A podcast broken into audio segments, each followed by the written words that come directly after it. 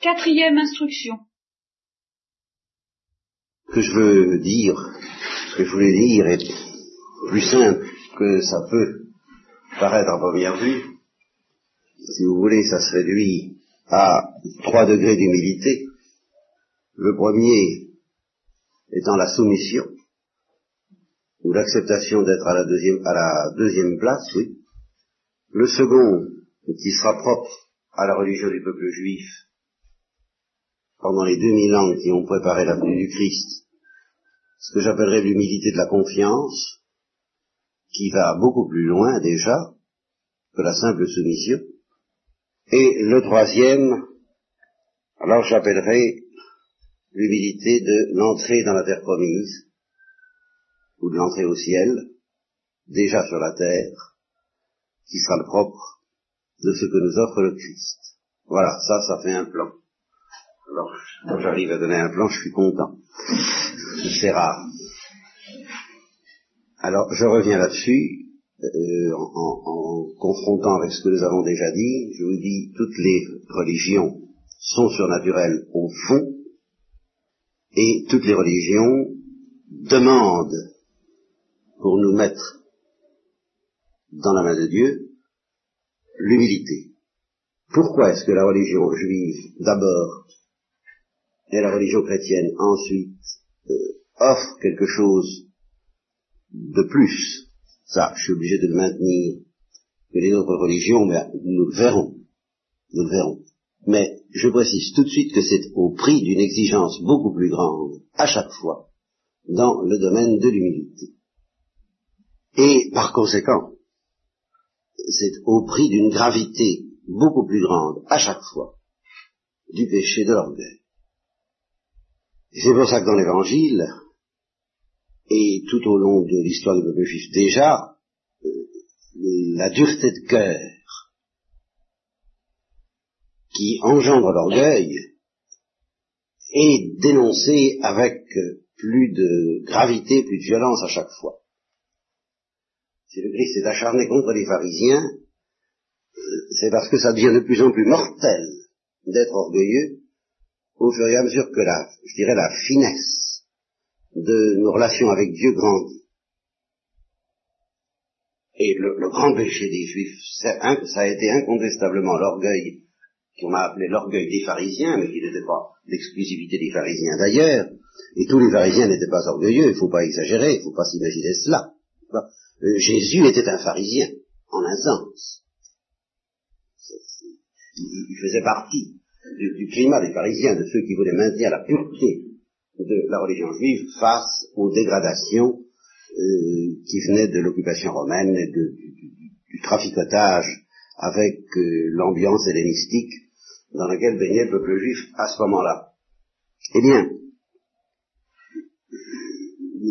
nous verrons donc le progrès de la révélation juive d'abord et le progrès de la révélation chrétienne comme impliquant à chaque fois une exigence beaucoup plus radicale au point de vue de l'humilité, de sorte que ceux qui prêchent ou témoignent, soit au nom de la religion juive, soit au nom du christianisme, sans offrir cette euh, qualité d'humilité nouvelle, euh, trahissent d'une manière extrêmement grave le message dont ils sont porteurs.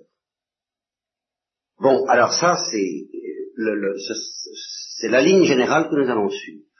Et là-dessus, j'enchaîne avec ce que je disais hier, pour ne pas oublier l'histoire que je vous avais promise à propos de euh, les, deux, les, deux, histoires que je vous ai dites sur l'humilité. J'ai tiré dans Saint Jérôme, dans une homélie de Saint Jérôme, qui m'a beaucoup impressionné, une découverte qu'il y a trois choses que nous sommes absolument sans excuse de ne pas pouvoir offrir à Dieu. C'est l'amour, l'humilité et la prière. Et cependant, il y a des cas où vraiment on ne peut pas. Je vous ai donné deux exemples hier euh, de quelqu'un qui me disait, ben, un certain acte d'humilité que j'ai vu sous mes yeux, celui de ce que je ne pourrais pas, et celui de cette infirmière qui a expérimenté qu'en face d'un bombardement, où elle aurait bien eu envie de prier, Elle ne pouvait pas. Et euh, justement, j'emprunte à Saint Jérôme, par une transposition très facile, vous allez voir, cette euh, affirmation que cette impuissance, ce genre d'impuissance, nous condamne, alors qu'il y a des impuissances qui nous excusent. Et alors Saint Jérôme dit ça à propos du commandement, qui est un commandement de la loi naturelle d'ailleurs. Ça, je, je, je, suis prêt à le maintenir. C'est pas un commandement surnaturel. Le commandement selon lequel il faut aimer les ennemis. C'est un commandement de la loi naturelle parce que nos ennemis sont des hommes et par conséquent sont nos frères. Il n'y a même pas besoin de révélation pour, pour comprendre ça, en principe. Il ne devrait pas y avoir besoin de révélation pour comprendre ça. Même nos, ennemis, soit nos ennemis euh, politiques, à un plan euh, tout à fait euh, vaste, soit nos ennemis individuels, soit euh, encore les gens qui ne nous plaisent pas, que ce soit tous ces gens-là, ce sont, euh, il y a toujours en eux quelque chose d'aimable pour nous, c'est que ce sont des hommes, c'est que ce sont des frères, quel que soit leur tard par ailleurs, ou leur désagrément pour nous, ou leur hostilité à notre égard, il reste en eux. Il n'est pas question d'aimer leur hostilité, il n'est pas question d'aimer leur péché, il n'est pas question d'aimer leurs défauts, mais il est question d'aimer la nature humaine en eux. Alors, Saint Jérôme se trouvait face à des gens, déjà, et même largement autant que maintenant, qui lui disaient, alors là, ça c'est pas possible, hein. Faut tout de même pas, faut, être réaliste. Hein. Il faut pas trop en demander à la pauvre nature humaine. Aimer les ennemis, alors ça, ça on, ne peut pas. c'est pas je ne peux pas, mais c'est on peut pas, c'est impossible. C'est purement et simplement impossible. Tout ce qu'on peut faire, et c'est déjà pas mal, hein, c'est de ne pas leur vouloir de mal. Ça, d'accord. Ne pas leur nuire, bien, on peut essayer, c'est pas facile, enfin, on essaiera, d'accord. Mais les aimer, alors, ça, alors là, on ne peut pas, je ne peux pas, et euh, faut pas me raconter d'histoire, pas me dire que vous pouvez, vous, c'est pas. Alors Saint Jérôme les regarde, c'est pas dit dans le texte, mais ça se sent. Il les regarde et leur dit, tiens, vous pouvez pas aimer. Ah mais c'est intéressant ça. C'est très intéressant. Il leur dit, je vais vous expliquer. Voilà quelqu'un qui se présente devant le père abbé, et on lui dit tel chapitre de la règle que faut être obéissant. Il dit, moi je peux pas. Ça, je peux pas, je peux pas, je peux pas obéir. Vous savez plus fort que moi, il faut que j'aille me promener où je veux. Hein, euh... Alors, euh, le père abbé ou saint Jérôme lui dit, vous êtes sûr? Ah, je vous je peux pas. Faut que j'en ai le cœur net. Passez à la radio. Alors la radio, c'est les anges, n'est-ce pas? Ils ont des rayons très pénétrants, ils vous font un examen de, l'âme, euh, de, des hormones aussi, enfin de la physiologie, du corps, de l'âme, tout ça, les nerfs, ils font des tests, ils voient ça très bien, ils font, un rapport détaillé, puis ils concluent, bon, alors, conclusion à la fin, bon, il peut pas. Alors, alors on transmet ça au père abbé qui dit, ah, bon ben d'accord, ben faites ce que vous pouvez. On vous excusera, on sera miséricordieux, on vous prendra tel que vous êtes, faites pas, euh, exagérez pas quand même, hein. faites de votre mieux et on vous pardonnera. Ça vous excuse. Parce que je, vois ici un certificat, je ne veux pas. Non, c'est une excuse. C'est vraiment une excuse. Alors là, Dieu en tient compte, j'en tiens compte, c'est ça la justice de Dieu, c'est justement cette, cette bonté qui tient compte des impuissances. Bon. Alors le suivant se présente. Il dit, moi, je peux pas être patient. Hein. Là, moi, il faut que je, comme disait Monsieur Jourdain, euh, c'est une pièce de Molière que vous auriez intérêt à connaître, parce que ça vaut la peine, Molière. C'est quelque chose. Et alors, euh, le professeur de philosophie, lui, veut lui enseigner la morale, qui apprend à réfréner ses passions, lui dit, oh, il n'y a point de morale qui tienne, et j'entends me mettre en colère tout mon sou. alors, je ne veux pas.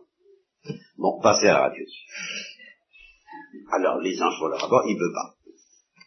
Bon, alors écoutez, c'est une excuse. Euh, criez pas trop fort, calmez-vous le plus vite possible, mais on vous supportera. Bien. Troisième examen, la chasteté, je veux pas, hein. alors là, bon, passez à la radio. Il dit, et on lui dit, et il dit, il veut pas. Bon, alors écoutez, voilà quand même quelle est la morale. Ne l'abandonnez pas, désirez-la. Faites des efforts, faites ce que vous pouvez, et si vous n'y arrivez pas, on vous pardonnera. C'est une excuse. On comprendra. On vous en voudra. Très bien. Alors le dernier, il s'amène en se disant bonne affaire. Ça marche très bien, ce truc-là. Alors, il me dit, vous me demandez d'aimer, moi je veux pas. Ah bon? Vous pouvez pas aimer? Non, je veux pas. Je suis passé à la radio. Alors les gens, je regarde ça de très près, et puis il conclut, il peut pas. Alors l'autre, ça va, je vais être, je vais être dispensé d'aimer. Alors l'autre regarde et dit, mais c'est très embêtant parce que ça vous condamne. Tout le reste, dans la mesure où vous ne pouvez vraiment pas, ça vous excuse. Mais de ne pas pouvoir aimer, mais, justement parce que vous ne pouvez vraiment pas, ça vous condamne. Parce que ça prouve que vous êtes orgueilleux. Que vous avez le cœur dur. Il n'y a que ça. Comprenez, c'est pas parce qu'on a les nerfs fragiles ou fabriqués de telle ou telle façon qu'on ne peut pas aimer. Ça, ça n'existe pas. On peut toujours aimer avec n'importe quel corps, je dirais. Mais pas avec n'importe quelle âme. Et s'il y a de l'orgueil dans une âme, pour autant, elle ne peut pas aimer. Elle ne le peut vraiment pas. Mais ça la condamne. Il y a des impuissances qui condamnent. Et les trois impuissances qui condamnent sont l'impuissance à aimer, l'impuissance à être humble et l'impuissance à prier. Et alors ça, ça peut nous aider tous à avoir une certaine contrition sérieuse. Et pas pour rire. Il faut bien distinguer, quand nous nous confessons, entre les péchés que nous accusons à juste titre comme des faiblesses, et puis les péchés que nous devons accuser comme des choses qui nous condamnent vraiment, euh, même et surtout si nous constatons que nous ne pouvons pas en sortir. Si nous constatons qu'il y a un certain degré d'humilité, justement, que nous ne pouvons pas pratiquer, là nous devons nous en accuser comme publicains, en sachant que ça nous condamne et que seule la miséricorde de Dieu, mais alors dans sa transcendance, et à condition de supplier d'être délivré, peut nous sauver. Et alors justement, ça suppose au moins qu'il y ait une des trois impuissances que nous n'ayons pas, celle de prier. Parce que alors là, celle-là, si on en arrive jusqu'à ce degré de ne plus pouvoir prier, alors il n'y a plus qu'un espoir, c'est que les autres prient pour nous. Et c'est pour ça qu'il faut prier pour ceux qui ne peuvent pas prier. Selon la prière des enfants de Fatima, que l'ange de Fatima leur avait appris, qui est une très, si belle prière que je vous transmets, n'est-ce pas? Mon Dieu, je crois, j'adore, j'espère et je vous aime, je vous demande pardon pour tous ceux qui ne croient pas, qui n'adorent pas, qui n'espèrent pas et qui ne vous aiment pas.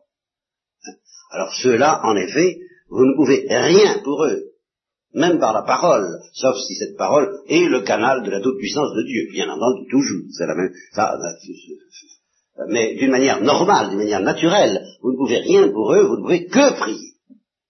Pour ceux qui ne peuvent pas prier. Et je ne parle pas de ceux qui ne prient pas par négligence. Ceux qui ne prient pas par négligence, ben, ceux-là commettent une faute plus ou moins grave. Mais ils sont, ils peuvent s'en sortir puisqu'ils peuvent prier. Et, je vous le disais hier, et j'y insiste, n'est-ce pas? On est, Quand on pense aux moines du désert et tout simplement aux, religieux, aux, moines tout court, on est impressionné par le fait qu'ils prient théoriquement tout le temps, et, pratiquement, je l'espère, en, désir tout le temps. Ce qui, définit un moine, il me semble, entre autres choses, c'est le désir de prier tout le temps. Si on n'a pas ce désir, même si on prie 23 heures sur 24, quelqu'un qui prierait 23 heures sur 24, mais qui n'aurait pas le désir de prier 24 heures sur 24, à supposer que ce soit possible, eh bien c'est zéro. Par contre, quelqu'un qui prie euh, une minute par heure, mais avec ce, désir lancinant et douloureux de, prier tout le temps, euh, c'est déjà un moine.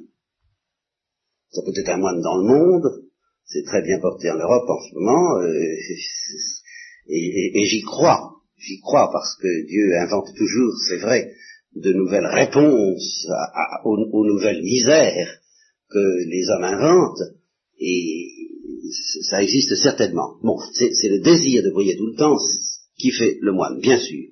Mais alors on est surtout impressionné, pas tellement par le désir, mais par l'exécution apparente, disons, d'une prière euh, constante, sept fois le jour, euh, je t'ai loué, et puis ça dure, ça dure tout de même quelquefois longtemps les offices. j'avoue, j'avoue que euh, une, des choses dont j'ai été privé par la Providence, ça doit être pour mon plus grand bien, mais c'est d'être orthodoxe, justement. Je ne suis pas orthodoxe, je ne le regrette pas au point de vue de la plénitude de la vérité et de l'Eucharistie en particulier, mais euh, j'aurais aimé au moins être euh, grec catholique, si vous voulez, ou oriental catholique. Parce qu'alors là, ils ont des offices auxquels je ne résiste pas. J'aime beaucoup le grégorien, j'aime beaucoup la liturgie dans laquelle j'ai été baigné pendant des années d'ailleurs chez les dominicains, et je regrette énormément la disparition des complis dominicaines. C'est la seule chose qui, tient vraiment la, comparaison avec tout, tout, tout le grégorien d'ailleurs. Enfin, ça, ça, les complis dominicaines, c'est quelque chose. Bon, alors je regrette ça parce que ça a disparu comme tout le reste avec le latin et grégorien en France. J'ai donc été très heureux de connaître tout ça, mais à chaque fois que je suis en contact avec la liturgie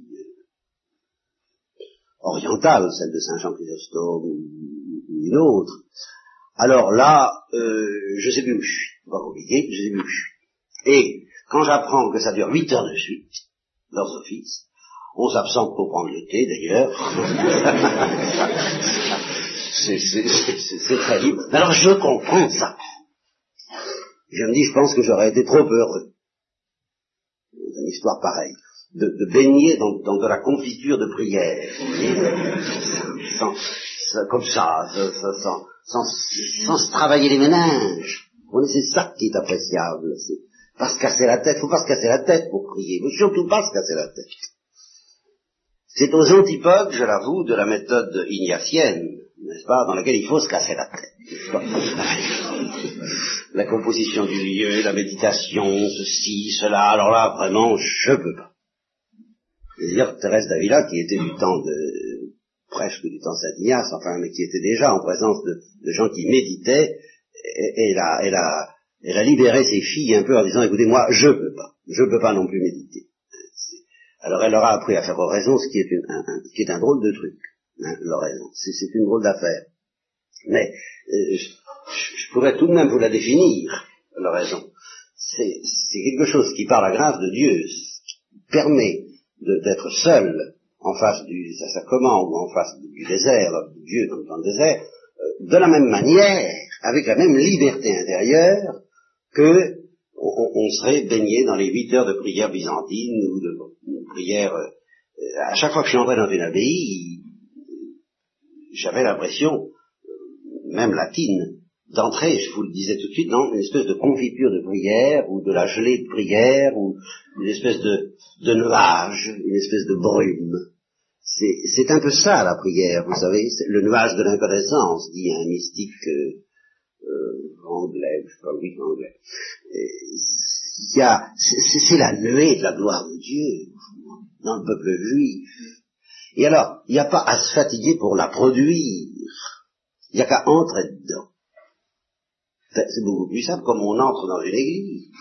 On entre dans la prière comme on entre dans un monastère ou dans une église. Alors, il n'y a pas à se soucier de la tête qu'on fait, ni de... Il suffit d'entrer là-dedans, de baigner. C'est le baptême. Le baptême, c'est le bain. On baigne, et on baigne dans la prière des autres, dans la prière de l'église, dans la prière des moines. Et c'est pour ça que je vous dis, je, je serais heureux de pouvoir vivre dans la prière byzantine, parce que ça, euh, j'avoue que ma sensibilité l'expérimente. Bon, ben ça m'a été refusé, c'est bien. Alors il faut faire un acte de foi, qu'on entre dans la prière des autres, même si on ne le sent pas. Mais on ne prie jamais sans entrer dans la prière des autres. C'est bien ça. Et si vous êtes dans la solitude, eh bien, il vous reste une solution, et, que vous ne vous sentiez pas l'Église autour de vous, ça peut arriver, eh bien, entrez dans la prière de la Sainte Vierge. Mais ne priez pas vous-même. Malheureux. Surtout ne priez pas vous-même. Entrez dans la prière de celle qui sait prier. L'Église, la Sainte Vierge, le monastère, la communauté dans laquelle vous êtes. Euh, glissez-vous là-dedans. Il, m'est arrivé, ayant affaire à des laïcs, en récollection, pendant 24 heures, il faut les arracher à une vie trépidante, et puis les tenir en silence intégral pendant 24 heures, avec adoration du Saint-Sacrement toute la nuit, et en, en, il se succède, c'est l'exercice que je fais à Nancy tous les mois, quand je suis à Nancy, et ben, comment faire pour, leur apprendre ça? Ils savent pas prier. Alors je leur dis, la vérité c'est que moi non plus je ne sais pas prier. Seigneur, apprends-nous à prier. Mais je ne sais pas prier. Alors je leur dis, écoutez, vous entrez ici, je l'ai expérimenté, quand ils s'y mettent, ils passent la nuit euh, euh, en, silence, auprès du Saint-Sacrement, ils passent 24 heures en silence, ben, il y a quand même un peu de gelée de prière, vous voyez, comme la brume, comme la, rosée qui, qui, sort un peu le matin, ou la brume d'hier bataille, quelque chose un peu qui, sort de la communauté de ces pauvres laïcs. Alors je dis à chacun, ben, entrez dans la prière des autres. Alors c'est comme une partie de cartes. N'est-ce pas? Chacun dit, moi, je vais pas prier, mais il y en a qui ont prié. Hein et alors, moi, je suis entré dans votre prière. Puis chacun a ses cartes, personne n'a prié. Mais c'est gagné quand même. Parce que on est entré dans la prière des autres. Bon, ça, c'est une digression à propos de la prière. je ne sais pas comment j'ai été amené à vous dire ça. nous en étions donc à cette impuissance qui nous condamne, et dont je vous disais, euh, bon, il faut au moins pour pouvoir avouer, demander pardon, demander la guérison des impuissances qui nous condamnent, les deux grandes impuissances qui nous condamnent, bah, évidemment, c'est l'impuissance à être humble et l'impuissance à aimer, et, ces deux, et les deux ne font qu'un, comme dirait Saint Jean, n'est-ce pas?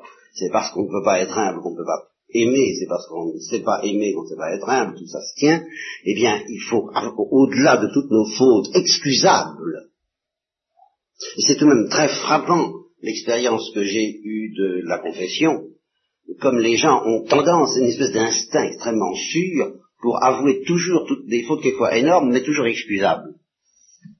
surtout celle-là. Et de, sorte que c'est comme ça que j'ai été amené, je, m'excuse de l'avouer parce que euh, j'ai l'air de, revendiquer un droit d'auteur.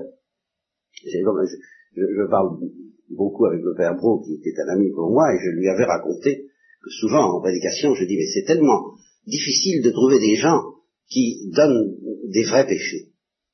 Puisque un péché excusable, c'est pas un vrai péché, enfin c'est à moitié, vous voyez, euh, vous rappelez-vous ce que, dit Saint Jérôme, quoi, euh, je peux pas, bon, bah alors, vous voyez, je, me suis mis en colère, oui, oui, je veux pas, bon, d'accord, c'est pas un vrai péché. Alors, je dis, le confesseur qui entend tout ça, qui entend tout ça, et qui, au bout de, six heures quelquefois, enfin, n'exagère pas, je suis pas un curé d'art, hein, mais, mettons deux heures, c'est déjà pas mal, eh bien, n'a pas encore entendu un seul péché. Digne de ce nom, parce que sans excuse. Alors il a envie de mettre une pancarte sur le confessionnal, on demande des pécheurs.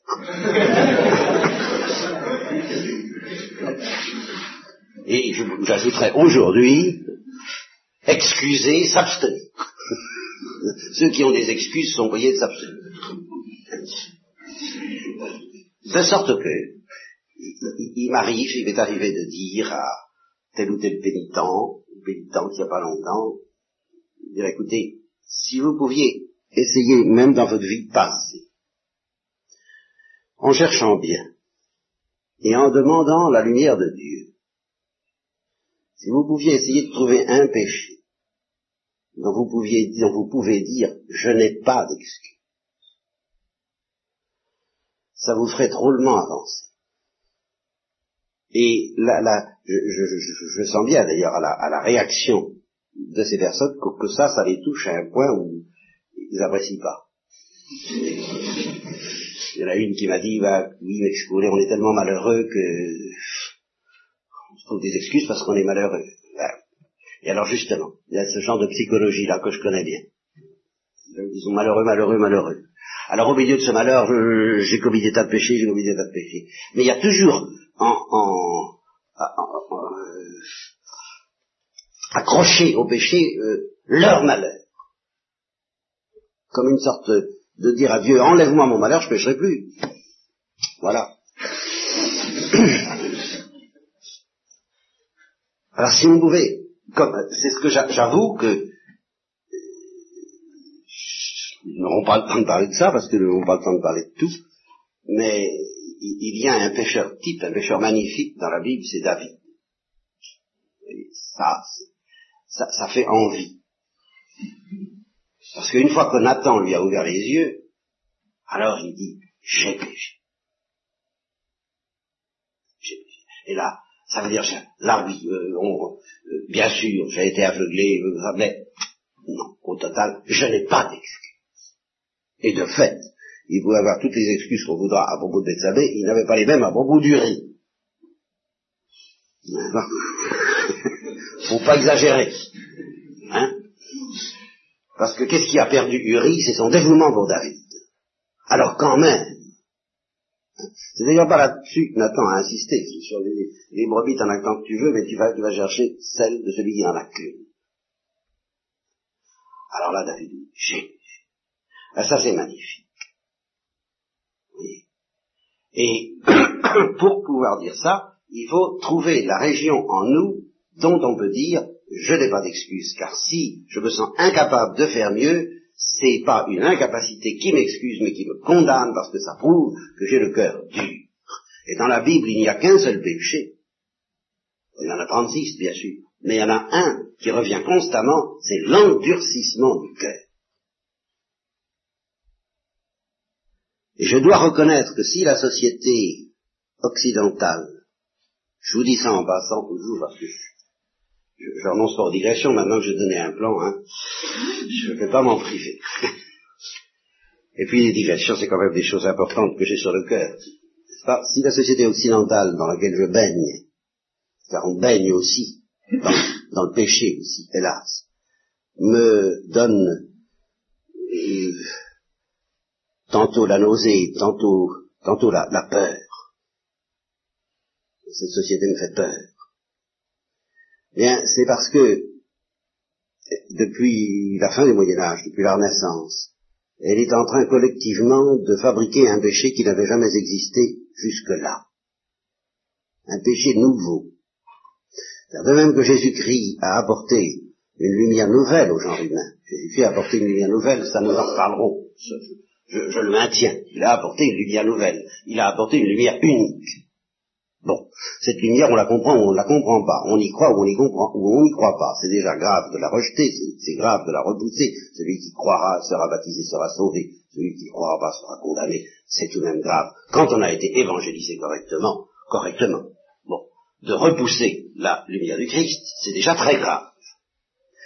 Mais alors, il y a quelque chose de pire, et qui est dénoncé par l'Épître aux Hébreux c'est de recevoir la lumière du Christ, l'illumination de l'Esprit et de faire marche arrière, de la rejeter ensuite.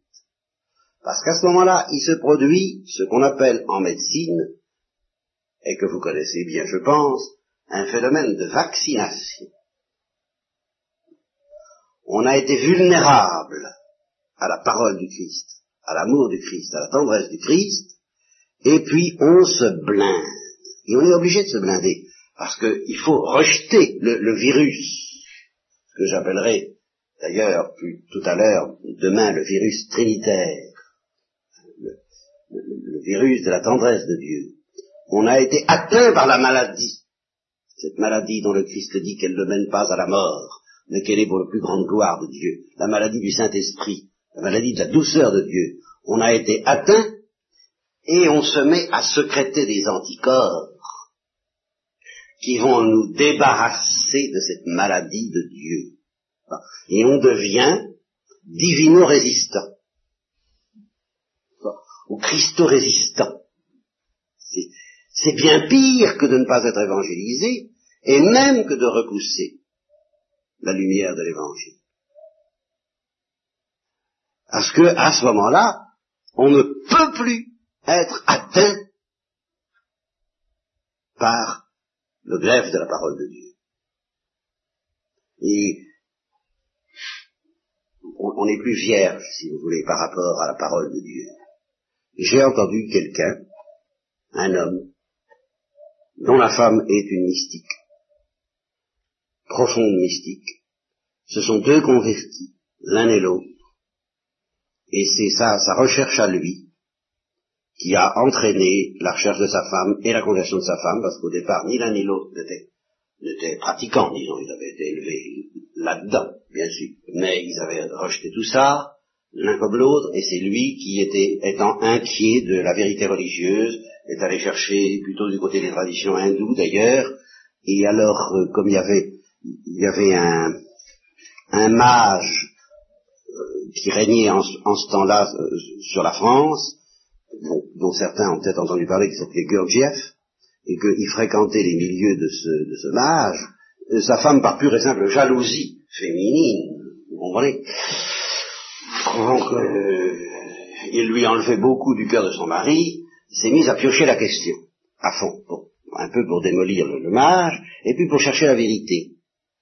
Et puis finalement, c'est elle qui l'a trouvé la première, par une, illumination intérieure où elle a, où elle a trouvé le Christ dans le train, d'ailleurs.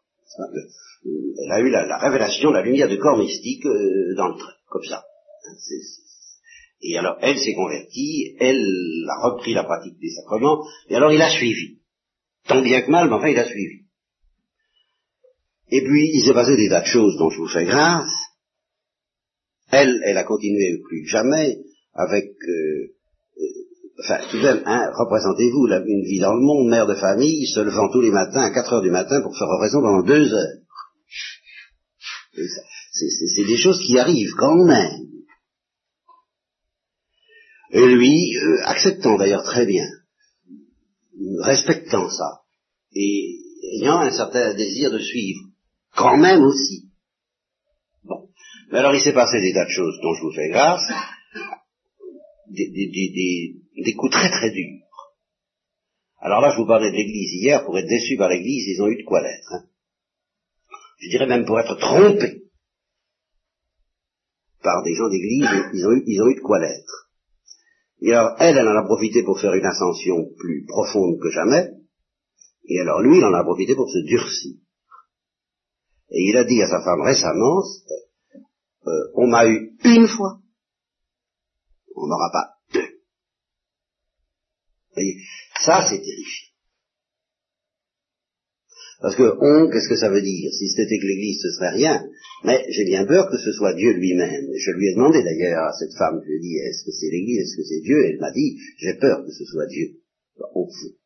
Dieu m'a eu une fois, il n'aura pas deux exactement la parole de l'Épître aux Hébreux. Il est impossible, et de cette impossibilité qui condamne, là encore, à celui qui a été illuminé, qui a, commencé à goûter la douceur de Dieu, et qui a rejeté ça, qui a, qui secrété de, un, anti, un vaccin, un, anticorps, n'est-ce pas? Eh bien, il, est immunisé. Voilà. Il est, hélas, immunisé contre la, la lumière et la douceur de Dieu. Bon, c'est une digression, je crois, encore. Je, m'excuse, alors là, je ne sais plus où j'en suis. Euh, Est-ce que vous pouvez me rappeler euh, d'où j'étais parti? Ah oui, ça, alors là, d'accord, ça, je, ça, je sais, mais d'une manière plus récente. à l'endurcissement du cœur, voilà, ça y est, j'y suis. Parce que je, retrouve quand même, hein, je retombe souvent sur mes pieds, pas toujours. Hein. Bon, je dis dans la Bible, donc il n'y a qu'un seul péché, c'est l'endurcissement du cœur, et je vous montre ce que c'est au-delà des péchés euh, variés, plus grave, c'est de s'endurcir contre la maladie. Être malade de Dieu, c'est ça la grande béatitude. avoir faim et soif. Si quelqu'un a soif, qu'il vienne à moi et qu'il boive. Si quelqu'un a cette maladie d'avoir soif, dans, dans, ces pays, on peut savoir ce que c'est que la maladie d'avoir soif au point de vue physique. Mais la maladie d'avoir soif au point de vue spirituel, et là je vous disais que les hindous, dont la religion est énigmatique, peuvent nous donner des leçons, parce que, encore une digression, mais j'espère que je ne vais pas perdre le fil, un disciple demandait à son gourou, gourou c'est le directeur de conscience, mais alors un directeur de conscience en, terre chrétienne est une pâle idée de ce qu'est un gourou. Euh, il a les pouvoirs absolus, alors le gourou, hein, tout sur le sur l'âme, le corps, tout. Alors le disciple lui demande qu'est-ce que c'est que d'avoir soif de Dieu. Tu me parles tout le temps de la soif de, la sagesse de Dieu, qu'est-ce que c'est que ça? Alors le gourou, justement parce qu'il a tous les pouvoirs, se contente de prendre la tête du disciple et de la flanquer dans l'eau jusqu'à ce qu'il suffoque. Et puis il la retire à moins une, il lui laisse le temps de de se reprendre, il lui dit bon, eh bien pendant que tu avais la tête dans l'eau, à quoi tu pensais? Ben, je pensais à respirer. Bien. Eh bien, quand tu penseras à Dieu de la même façon, tu sauras ce que c'est qu'à soi alors, évidemment, ça, c'est une maladie. Alors, cette maladie, nous ne la connaissons, hélas, et je ne la connais, hélas, qu'à un stade encore très bénin. Vous voyez? Et la grâce que nous devons demander les uns pour les autres, c'est qu'elle elle s'aggrave, jusqu'à passer par une crise qui est bien quelque chose comme ça, et que Saint Jean de la Croix, Ruisbrook l'admirable et tant d'autres quand Ruisbrook dit que les hommes qui ont faim et soif de Dieu sont les plus malheureux du monde, c'est ça. Ça dure pas longtemps, si on veut, par rapport à l'éternité, mais par rapport à la vie humaine, ça peut durer un certain temps. Alors, il euh, y a de quoi être vraiment malheureux, il y a de quoi en être malade. Alors, euh, demandons que cette maladie grandisse en nous, elle, est malheureusement euh, très, très peu dangereuse, quoi. Elle ne menace pas beaucoup notre équilibre. Je dirais, hélas. Je, je, voudrais bien que ce soit plus dévorant que cela, que ça nous donne un peu la fièvre. La fièvre, encore une fois, qui ne mène pas à la mort, mais qui est pour la plus grande gloire de Dieu. Je voudrais bien. Mais alors, surtout, en tout cas, qu'elle soit euh, grosse, petite, aiguë, subaiguë, euh, ou encore très, très imperceptible, surtout, ne nous durcissons pas contre elle. Ce qui est la parole de l'invitatoire des matines, je ne sais pas si les matines, ça n'existe plus. C'est vrai, moi je suis complètement perdu hein, avec ces. je, ne m'y suis pas fait à l'office des lectures et tout ça. j'ai du mal à m'adapter. Je, suis déjà une sorte de vieillard pour ça. Eh bien, à Matine, il y avait euh, autrefois un, psaume qu'on continue, qui, ouvre tout l'office divin, et dans ce psaume, il y a, si aujourd'hui, si vous entendez la voix de Dieu, n'endurcissez pas votre cœur. Ayez un cœur tendre, malléable et vulnérable à la blessure de la parole de Dieu. Parce que si la parole de Dieu est un glaive à deux tranchants, si vous la laissez entrer dans votre cœur, elle va vous blesser. Cette blessure est une béatitude. Bienheureux les blessés. Bienheureux ceux qui ont été blessés par cette, pas profond, par, par la flèche de l'amour de Dieu. C'est ça. Et qui ne s'en remettent pas. Alors, si cette parole vous visite, et si vous sentez qu'elle va vous toucher, on dit ça déjà dans le langage, ce que vous dites, ça m'a quand même touché je, vous aime pas, je vous apprécie pas, je, enfin, vous m'avez touché. Eh bien voilà. Dieu nous ennuie. Dieu nous embête, je vous l'expliquerai. Si j'ai le temps. Dieu n'a pas de goût. C'est ce que disaient les Hébreux. Les cailles ça va. Mais la manne. La manne, vous savez ce que ça veut dire. Hein? Manhou. Qu'est-ce que c'est que ça? Qu'est-ce que c'est ça? Vous voyez, c'est avec ce petit air d'un petit peu, un petit peu dégoûté d'une nourriture qu'on ne connaît pas, hein, ce qui, m'arrive quelquefois quand on me présente quelque chose que je ne connais pas, Hein, il y a parmi vos fromages, il y en a un en particulier qui est... J'ai pas encore osé y goûter à ce truc-là. Et alors, j'avoue que j'ai la réaction, j'ai dit que c'est que ça hein Eh bien, quand, la manne est tombée, les Hébreux ont eu exactement cette réaction. Qu'est-ce que c'est que ça? Et c'est devenu le nom Manou. C'est ça, la manne. Ça veut dire qu'est-ce que c'est que ça? Et, et la manne, c'est le pain descendu du ciel, c'est Dieu. C'est le goût de Dieu. quand Dieu se présente à nous, il y a, une réaction.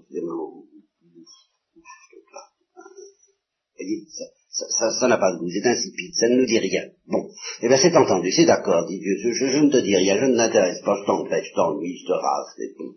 Très bien. Hein bon. Mais tout de même, regarde, par exemple, mon fils en croix, ça, ça te touche pas un peu tout de même? Voilà. Alors, alors on est touché. Et quand on est touché, ben on est blessé. Et le curé d'Ars expérimentait ça très très bien. Le curé d'Ars essayait de toucher son peuple. Il n'y arrivait pas, car les prophètes n'y arrivent jamais. Et Jésus-Christ n'y arrivait pas. Vous, si vous lisez l'évangile d'un peu près, vous verrez que Jésus-Christ n'y arrivait pas. À part des exceptions qui le mettaient dans l'admiration et dans la joie, dans l'ensemble, il n'y arrivait pas. Un exemple flagrant, la multiplication des pains, tout le monde marche. Parce qu'à ce moment-là, c'est les cailles rôties, ça, ça a du goût. Hein. Et puis après ça, il leur parle du pain du ciel. Je dis, c'est pas ça, il y a un malentendu, vous savez, c'est pas ça que je suis venu vous donner. Je suis venu vous donner une autre nourriture. Mais qu'est-ce que c'est que ça, cette nourriture Qu'est-ce que c'est que ça? Bon, ben c'est mon corps. Eh ben, qu'est-ce que vous voulez? Ils étaient 5000 à l'arrivée, il, en est resté 12 au départ, plutôt 5000 au départ, il en est resté 12 à l'arrivée. Hein, voilà comment Jésus-Christ a échoué. Faut, faut bien se rendre compte de ça. Parce que si ces 5000 hommes avaient fait comme les apôtres, s'ils avaient dit, tu as les paroles de la vie éternelle, on ne peut pas te lâcher, il n'aurait pas été crucifié, le peuple aurait empêché ça. Le peuple n'a pas empêché ça parce que le peuple, histoire-là. Donc Jésus-Christ a échoué comme tous les prophètes. Et le curé d'Ars a échoué. Et alors, il a réussi, il a réussi. En un sens, on disait Ars n'est plus Ars, mais, maintenant je crains que Ars ne soit un peu redevenu Ars. Hein, et alors, le, cri constant du curé d'Ars, moi ça me, peuple insensé. il ne leur reprochait pas de ne pas être vertueux, de ne pas être chrétien, de ne pas pratiquer, mais de ne pas être touché. Peuple insensé. Pourquoi tu ne te laisses pas toucher? Bien. Eh bien, tout ça, c'est à propos de l'endurcissement du cœur, et l'endurcissement du cœur, c'est à propos euh, de ces grands péchés, justement, qui, au-delà ou à travers des péchés excusables, euh, commencent à devenir inexcusables.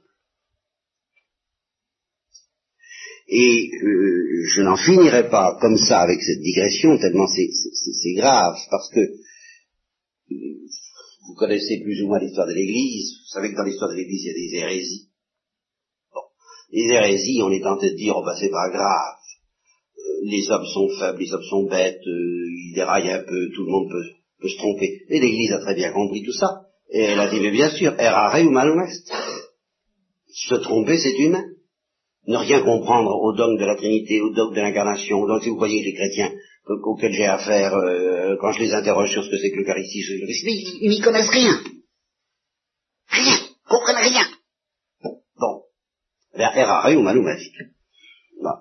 Ils sont complètement hérétiques, sur, tous les, mais de toutes les façons, par tous les bouts. Ils s'imaginent que Jésus-Christ est le bon Dieu. et si on dit est-ce que Jésus-Christ a une intelligence créée, ils disent ah ben non, c'est l'intelligence de Dieu. C'est complètement hérétique tout ça. Hein, Mais, ils savent pas, ils s'en doutent pas. Errare ou malum Bien. Mais si l'hérésie est des choses si terribles, c'est parce qu'il y a l'entêtement. Pas chez, pas chez ceux dont je parle, ceux-là ils. Quand je leur dis, je mets les poings sur les îles, ah bon, ah bien, ah bon, ah bon, hein, hein. Mais il y en a qui marchent pas. Il y en a qui marchent pas. Il y en a qui ont leur idée, leur petite idée, et qui n'en débordent pas. Alors là, l'Église a aussi senti cela. Et elle a dit, persévérare. diabolique ou reste. Persévérer, alors ça c'est autre chose. Ça, c'est diabolique. Et alors, la persévérance la plus diabolique, de même que, et, c'est au fond le sens de cette euh, instruction, je peux vous la résumer comme ça, je vous ai dit dès le début, l'orgueil est d'autant plus grave qu'on monte plus haut dans la, qualité de la révélation reçue. L'orgueil des pharisiens est déjà beaucoup plus grave que l'orgueil de qu'on peut trouver dans toutes les religions et dans, et dans toutes les traditions, n'est-ce pas? Alors, l'orgueil des chrétiens, et alors j'entends justement euh, de ceux qui, à l'intérieur de la révélation chrétienne, décident de n'en penser qu'à leur. Voilà. Et en particulier sur la perfection. On vous lit quelque chose sur la perfection accomplie le soir. Retenez le bien. C'est ce qu'il y a de pire au monde. C'est ce qu'il y a de plus diabolique de tout. Et c'est un exemple, bien, autrement dit, ce sont les gens les plus vertueux, les plus parfaits. C'est toujours des moines et, des prêtres et des théologiens que sont venus les plus grandes catastrophes dans l'Église.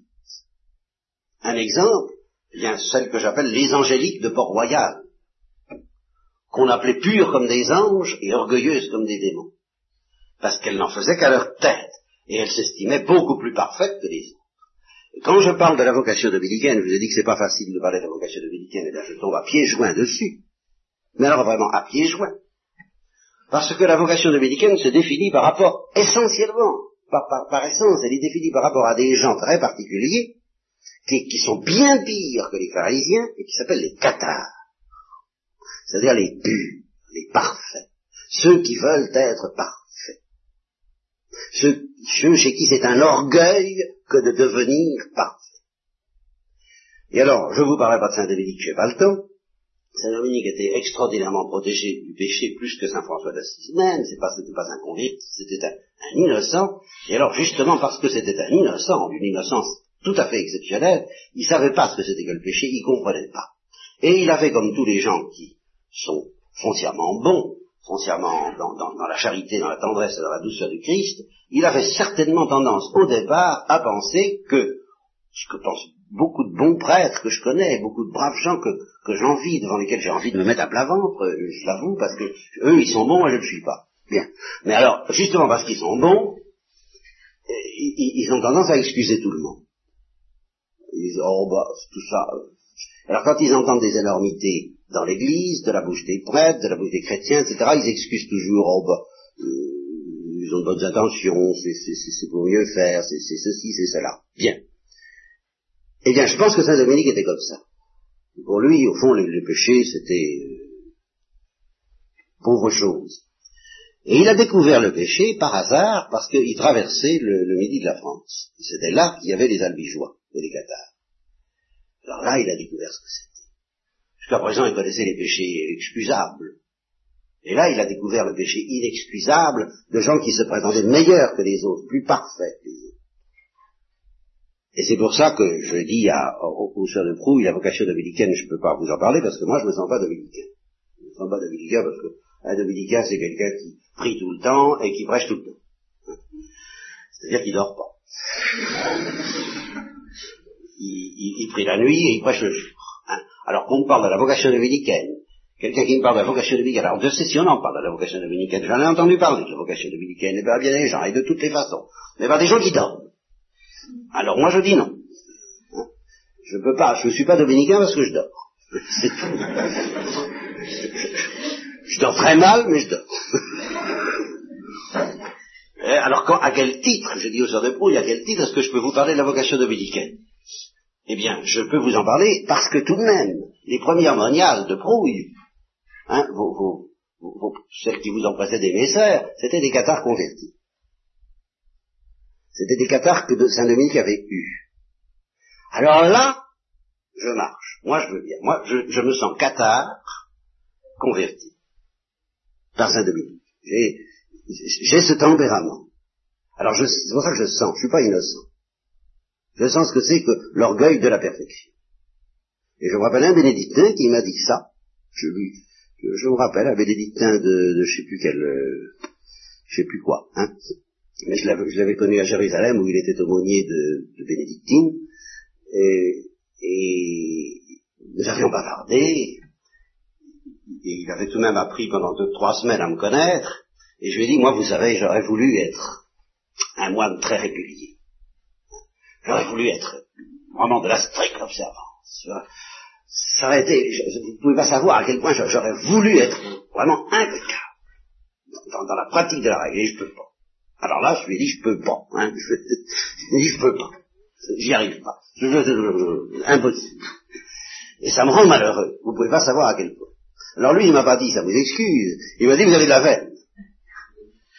Parce que si vous aviez réussi, vous étiez fichu.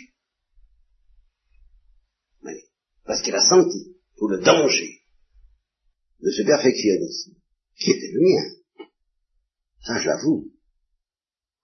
Alors, vous voyez, bon, je c'est une instruction sur les trois orgueils. L'orgueil banal, l'orgueil des pharisiens, dont nous n'avons pas beaucoup parlé, mais que vous connaissez puisqu'il a abouti à crucifier Jésus, l'orgueil des chrétiens.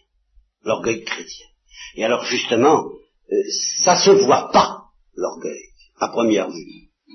Ou tout au moins ça peut se dissimuler admirablement sur des apparences de sainteté et même d'onction. Il y a une onction très redoutable que secrète spécialement euh, les orgueilleux. Ils sont comme les, les athlètes qui s'enduisent avec de l'huile. Hein, les orgueilleux s'enduisent aussi avec de l'huile.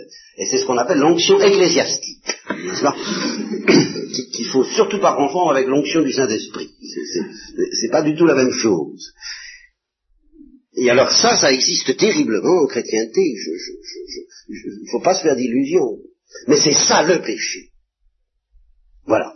Alors, cette digression sur l'orgueil et l'humilité étant terminée, nous allons pouvoir ce soir aborder donc la seconde étape, le second degré d'humilité, celui qui a été demandé au peuple juif et qui n'est pas banal déjà, comme nous verrons, que j'ai appelé l'humilité de la confiance.